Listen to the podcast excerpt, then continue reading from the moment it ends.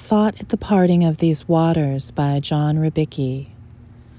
Morning and evening like two sides of one hand, all the prickly stars with their beards set upon us. Who sees through these molecular clothes to where the skeleton paws at the air, as if climbing a ladder or swimming feebly upward? The river hounds us wet and white and swift, conspires with the colt kicking in our chest and even our toes point towards death.